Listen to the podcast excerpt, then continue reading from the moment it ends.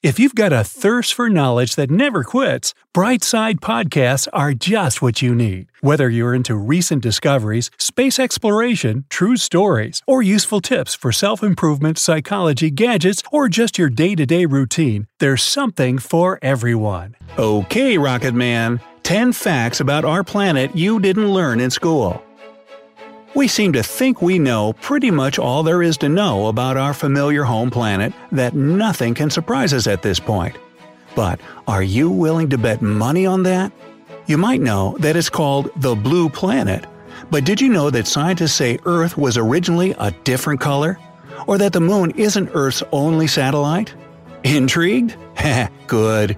Then let's get to know our home planet a little better with these 10 little known earthly facts. Counting down from number 10. The Moon is probably a chunk of the Earth. Before our planet had its cosmic companion, scientists believed that the early Earth was all alone in its path around the Sun.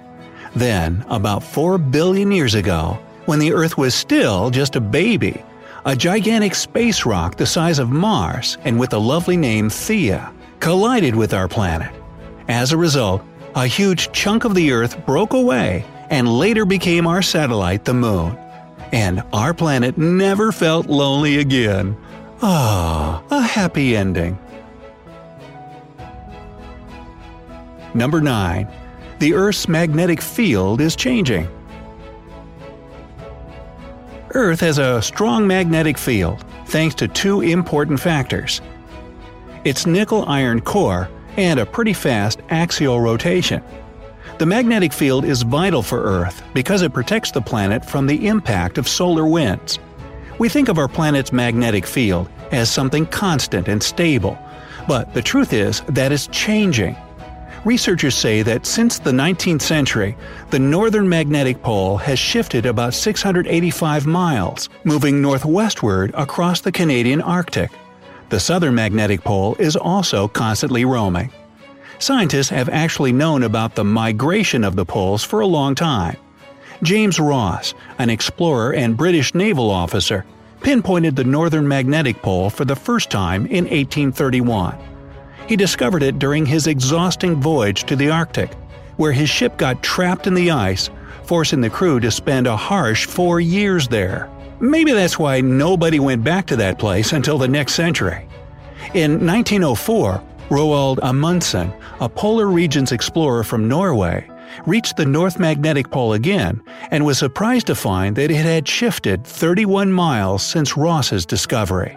Hey, you can't keep a good pole down. You know what I mean? You just gotta let them wander. Number 8. Gravity isn't the same everywhere on the planet. Earth, despite common belief, isn't perfectly round. It's more like a squashed sphere, kinda like how my head is shaped. So its mass is irregular and differs in various places, which causes wobbles of gravity in different areas of the planet. One of these gravitational anomalies is found in Canada's Hudson Bay, where the gravity is much weaker than anywhere else on the planet.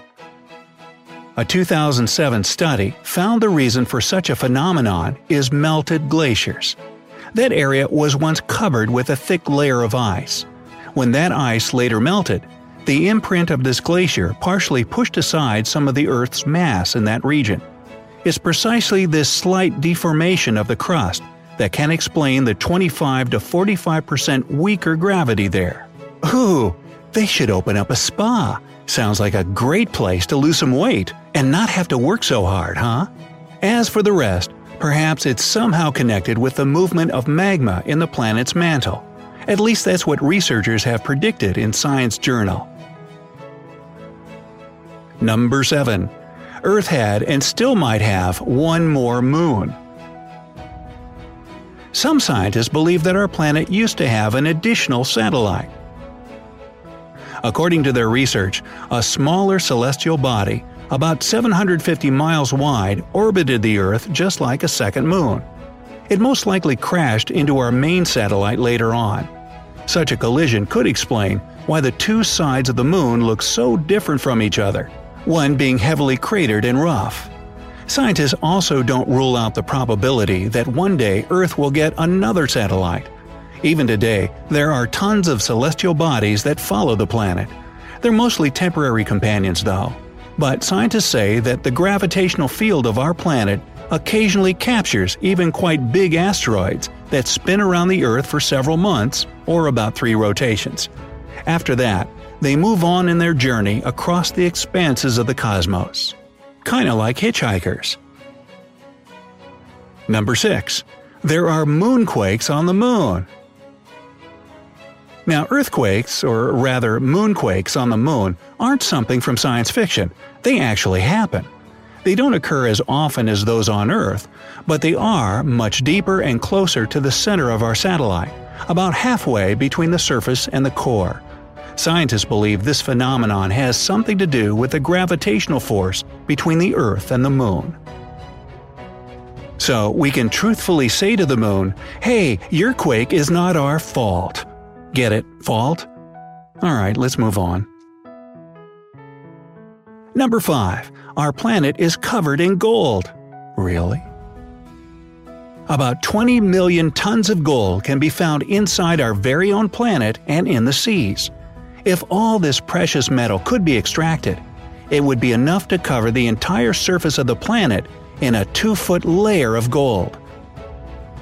And if we gave everyone an equal piece, each one of Earth's inhabitants would get 9 pounds of this treasure. But don't rush out to dig up your backyard just yet. The metal is extremely diluted. You can only get a gram of gold for every 100 million tons of seawater. But can't we at least try? Please? Number 4. Earth used to be purple. Now, Dr. Shil DasSarma, a microbial geneticist from the University of Maryland, hypothesizes, which is a $10 scientific word for guesses, that our planet was once purple. He thinks that ancient microbes probably didn't use chlorophyll, but other molecules to process sunlight. These molecules most likely would have given a violet hue to the microbes, turning the entire planet purple. Man, Prince was born way too early. He would have loved that. Number 3. The tallest mountain on the planet isn't what you think. Now, this may seem shocking, but the title of the tallest mountain in the world might be stolen from Mount Everest. No doubt this enormous mountain reaches 29,029 feet above sea level, and there's no other mountain on Earth that stands so tall. But there is Mauna Kea, a mountain in Hawaii.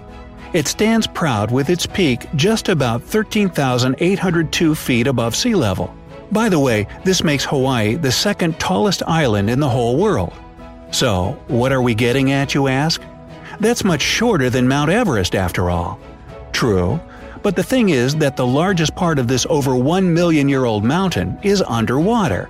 And if measured from the very bottom on the ocean floor to the peak, Mauna Kea is 33,000 feet tall, making it technically the tallest mountain on the planet. Aloha! Number 2. Earth has exploding lakes. Well, on the border of the Democratic Republic of the Congo and Rwanda, as well as in Cameroon, there are three deadly explosive lakes.